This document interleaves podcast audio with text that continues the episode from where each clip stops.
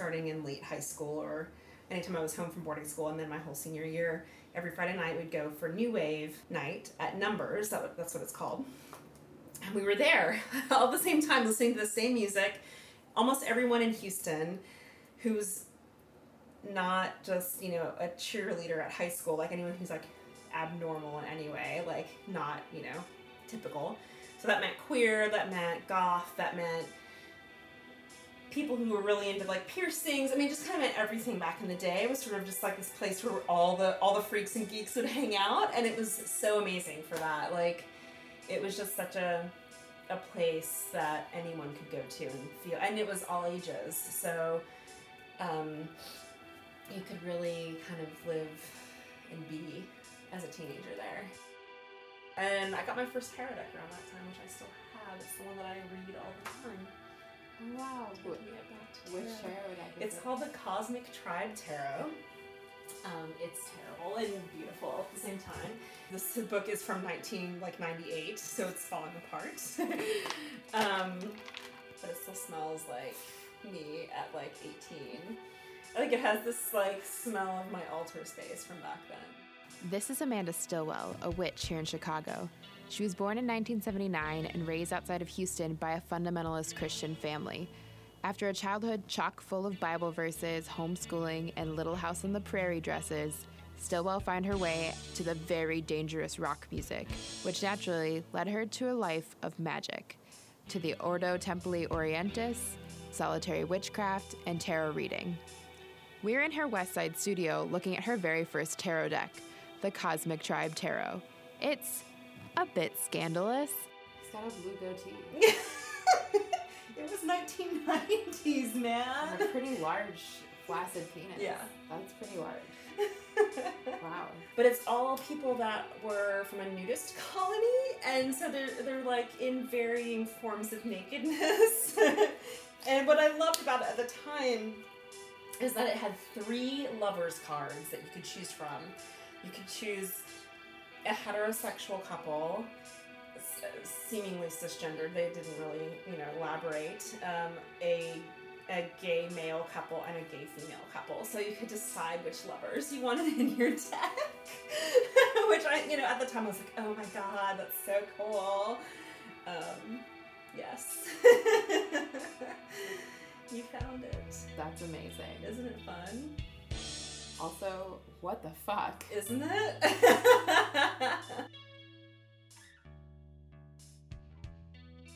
Stillwell is the owner of an art and design brand called Lastcraft. She makes enamel pins that say hexes for X's and altar candles with musicians like David Bowie and Stevie Nicks as the saints. But Lastcraft is perhaps most famous for something called the New Wave Tarot, a tarot deck based on the lives and music of new wave bands like Siouxsie and the Banshees, The Smiths, Blondie, and The Cure. So the chariot um, has Klaus Nomi driving the chariot, and it has the sort of like uh, the the sphinxes that are uh, carrying the chariot are David Bowie, dressed in his Egyptian garb. Um, the reason why I like this card so much is because because David Bowie used Klaus Nomi's performance in his performance on Saturday Night Live. Um, and had Klaus as a backup singer, but Klaus was like the originator of this like beautiful, amazing performance art. I'm not saying like no shade to Bowie, but like a little shade to Bowie. So I have Bowie being the the sort of like lesser of the two in this card because I think that Klaus inspired Bowie instead of the other way around, which a lot of people think is how it went. So Shade. a little shade, a little shade. shade. Oh my god. Clearly, I love Bowie. Like I have so much Bowie stuff. As Stillwell designed her deck, she was inspired by her copy of the truly bizarre Cosmic Tribe Tarot, as well as another less naked but more famous deck, the Rider Waite. You've probably seen this deck somewhere at some point in your life. The Rider Waite is a little larger than standard playing cards, with flimsy cardboard packaging. It's printed on a bright canary yellow, and the front is an image of one of the cards within a figure in robes holding up a candle, standing, Statue of Liberty like, in front of an altar with a cup, a pentacle, a sword, and a wand. The Magician, it reads, right below the words, the Rider Tarot Deck. It also says the Rider Waite Tarot Deck on the side, named for its publishing company and the man who dreamt it up in the early 20th century. But that's a misleading name, Rider Waite, because neither Rider nor Waite were the ones to actually design and illustrate the many cards of the deck. What few seem to know about the most popular tarot deck of all time was that it was illustrated by a woman. A woman who designed all 78 cards in six months. A woman who sat at the late Victorian cool kids table, rubbing shoulders with the likes of William Butler Yeats, Ellen Terry, and Bernard Shaw. A woman who studied at the Pratt Institute when she was a teenager and exhibited at Alfred Stieglitz's gallery in New York. A woman named Pamela Colman Smith. Never heard of her? I'm not surprised. My name is Bronte Mansfield, and this is Mystic.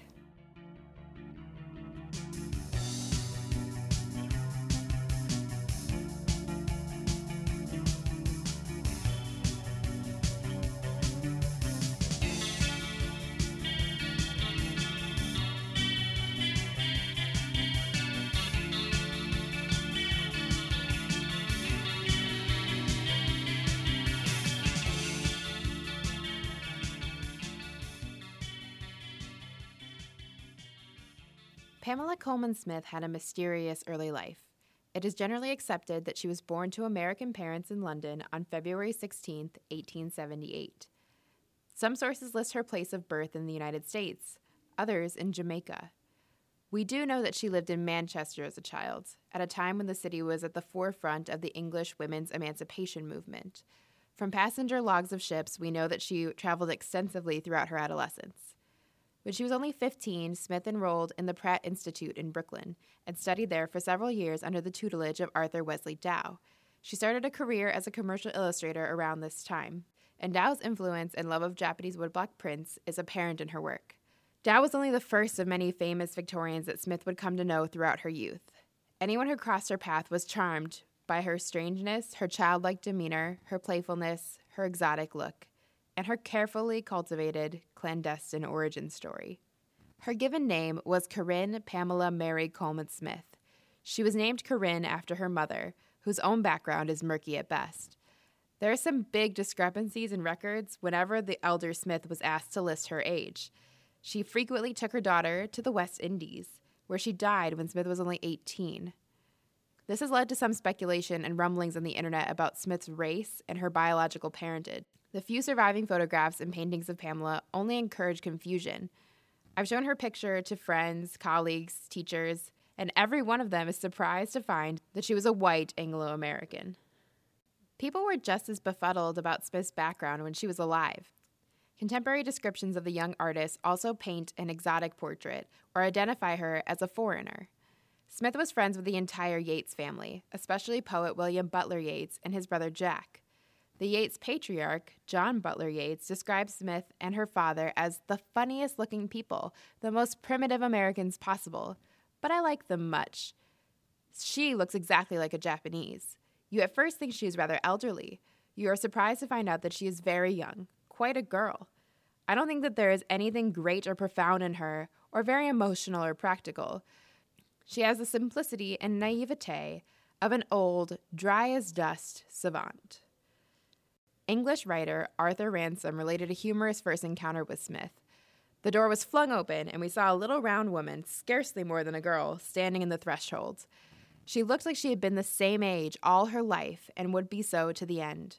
She was dressed in an orange colored coat that hung loose over a green skirt, with black tassels sewn all over the orange silk, like frills on a red Indian's trousers. She welcomed us with a little shriek, half laugh, half exclamation. It made me very shy. It was obviously an affectation, and yet seemed just the right manner of welcome from the strange little creature. She was very dark and not thin, and when she smiled, a smile that was infectious, her twinkling gypsy eyes seemed to vanish altogether. Just now at the door, they were the eyes of a joyous, excited child, meeting the guests of a birthday party. When the two first met, Pamela Colman Smith gleefully introduced herself as a goddaughter to a witch and sister to a fairy. When Ransome later wrote a book on London Bohemia, he devoted an entire chapter to her. And Bohemian she was, at a time when most young women would be settling into marriage and taking up the role of angel in the house, Smith was living alone in a London flat at the age of 23. The flat doubled as her art studio, and Ransome once described it as having the effect of a well designed curiosity shop. And the place was a mess. Paints, bottles of ink, books, and toys spilled over her work table. With the help of her pet woolly monkey, she held salons in her flat, gathering her friends for critiques of each other's art and writing. Around this time, she started or assisted in the creation of numerous publications. When she wasn't working on illustration commissions, she sometimes made a living as a storyteller, dressing up in the garb of the West Indies and telling Anansi stories or Jamaican folklore. She even spoke with a Jamaican accent, recounting the voices and tales she had heard during the trips to the island when she was very young. Apparently, one of these performances was witnessed by none other than Mark Twain, who was, by all accounts, delighted with her stories and convincing stage persona. This may be why Smith encouraged some of the cloudiness around her background. After all, it was good for business. Around the turn of the century, probably in 1901, Smith befriended famed stage actress Ellen Terry. She toured with Terry's theater company and probably met pre Raphaelite artist Edward Burne Jones, one of Terry's good friends. It was Terry's daughter Edie who gave Smith the perfect nickname, Pixie, which stuck for decades. So Pamela Smith became Pixie Smith, and Pixie's journey into the world of the magical, the secret, and the occult had only just begun.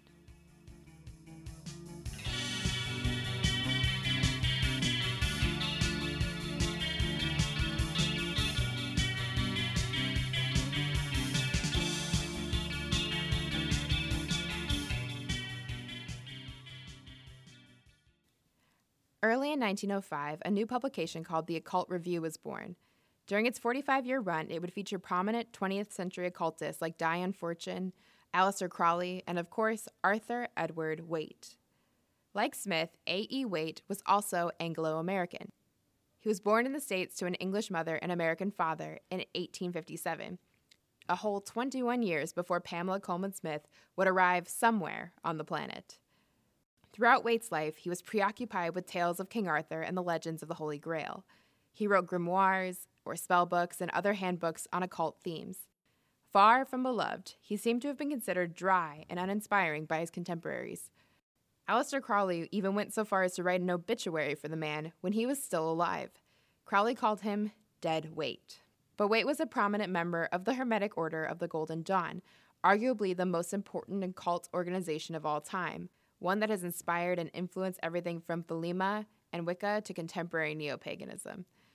There's really no easy way to explain the Golden Dawn, and it more than deserves its own episode, but the short version is this The Golden Dawn was a secret society founded in England during the 1880s. Likely in revolt against rampant industrialism and Darwin's New World Order, a group of men reached back into history to grasp at a spirituality turned to straws by 19th century modernity. They constructed a spiritual system that attempted to order the occult, mystical, and metaphysical knowledge of many pre Christian religions, especially the Greeks, Romans, and Egyptians. Initiates had to advance farther up the ranks of the group to learn the order's more guarded knowledge and took vows of secrecy. And of course, the Golden Dawn loved a good, elaborate ritual. Even if you haven't heard of the group, you've definitely heard of some of its members. William Butler Yeats, Bram Stoker, and Sir Arthur Conan Doyle were all part of the order. Importantly for Waite, the Golden Dawn collected all sorts of occult knowledge, including the secret meanings and divination properties of the tarot. But the group's true contribution to the deck was more tangible. The Hermetic Order of the Golden Dawn is where A.E. Waite and Pamela Colman Smith were introduced. Pixie Smith had joined the Golden Dawn on November 2, 1901, and was still a member at least until 1904. Fickle and averse to academic learning, she didn't take well to the Order's regimented way of sharing knowledge, as she only advanced one level beyond her introductory initiation. However, Smith was probably charmed by the Order's rituals. On the Saturday of her initiation, London happened to be blanketed by a strange black fog, so pernicious and dark that when it slipped into theaters, it hid the stages. That day, she was initiated with the neophyte ritual. She would have been bound and blindfolded while men chanted.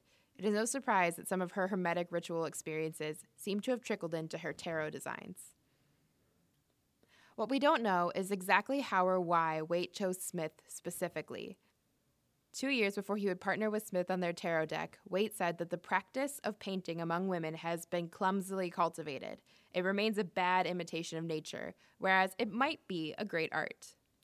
This half hearted encouragement of women in the arts found its way into his relationship with Smith. He would alternately let Smith have the praise she was due for creating much of the deck alone, and then claimed much of the responsibilities for the designs of the deck himself, even going so far as to say he spoon fed some of the imagery to her.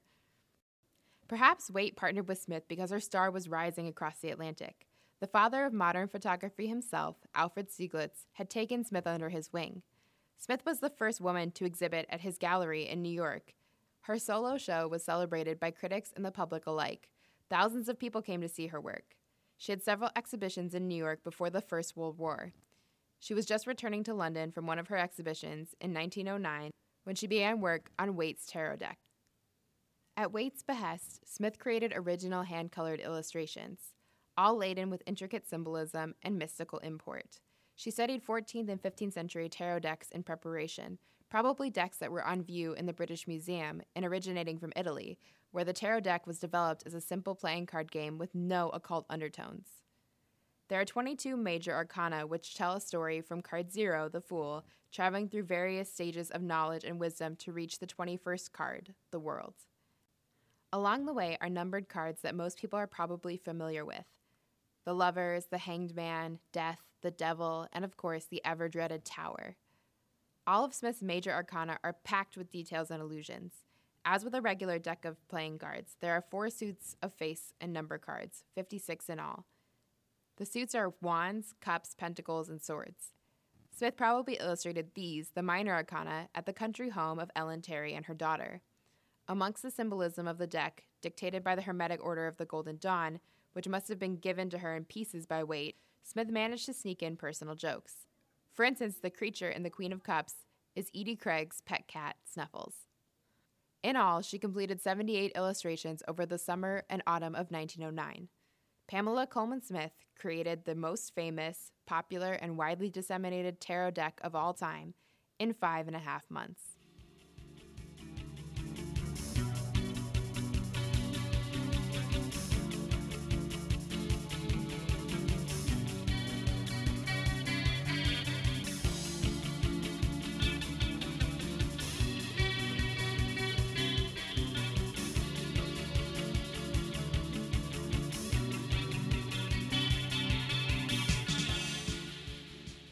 On November 19, 1909, Pamela Colman Smith sent a letter to Alfred Stieglitz requesting that he pass along some money for the sale of her art, which he was overseeing, so that she could have some funds for Christmas. Later in the letter, she includes an exclamation I have just finished a very big job for very little cash. Smith was referring to the Rider Waite tarot deck, which was going into production as she wrote. We don't know exactly how much she made for the project. Given that the average wage was generally three shillings per day, scholars have speculated that she probably received the modern equivalent of 700 pounds for the entire body of work. The publishing company, William Rider and Son, would ultimately sell the deck for five shillings each. The Rider Waite was published in early 1910. Only three or four decks from the first printing still exist, due in part to a massive recall. The first printing of several hundred decks was defective. The illustrations would peel from their backing, and many of the decks were returned for a perfected deck from the second printing. Among the deck's early reviewers was none other than the beast himself, Aleister Crowley. His review is worth reading in full because Aleister Crowley throws in some truly excellent turn of the century shade, but I'll give you the highlights for now. Mr. Waite brags that he cares nothing for criticism, so he won't mind my making these little remarks. He has betrayed, to use his own words, the attributions of some of the small cards, and Pamela Colman Smith has done very beautiful and sympathetic designs, though our own austere taste would have preferred the playing cards with their astrological and other attributions, and occult titles. Pamela Colman Smith has evidently been hampered. Her designs are cramped and forced. I am infinitely sorry for any artist who tries to draw after dipping her hands in the gluey dogma of so insufferable a dolt and prig. To Crowley, the only redeemable bit of Waite's tarot are Smith's designs, and this probably still rings true. The Rider Waite became a popular tarot deck for its stunning imagery and its legibility. The Smith tarot deck has never gone out of print. For 107 years, it has been the most popular tarot deck in existence. It has served as the basis for almost every deck that came after it. While the deck was continually in print from 1910 onward, it exploded in popularity in the 1960s. The era that birthed counterculture, the feminist movement, the rise of neo paganism, and the spread of modern witchcraft. It was the perfect time to be a goddaughter to a witch and sister to a fairy. But the world was a decade too late. Smith had not exhibited since the 1920s. At some point, she converted to Roman Catholicism and moved to the solitary English countryside. In 1951, Corinne Pamela Mary Colman Pixie Smith died, almost entirely forgotten. Almost.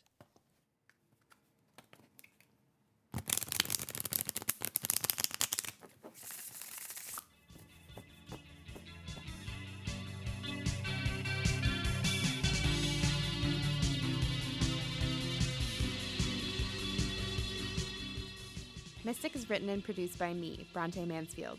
Our logo is by Vitchcraft Design Studio. You can find Amanda Stillwell's work online at lastcraftdesigns.com. You can find the Smith Tarot deck pretty much anywhere. If you enjoyed our third episode, please rate and review Mystic on iTunes. Visit us online at mysticpodcast.org where you can see photos of Pamela Colman Smith as well as the New Wave Tarot. You can follow us on Facebook and Instagram at Mystic Podcast, where we post teasers and behind the scenes photos.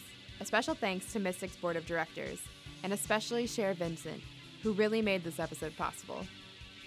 And finally, thank you for listening to Mystic.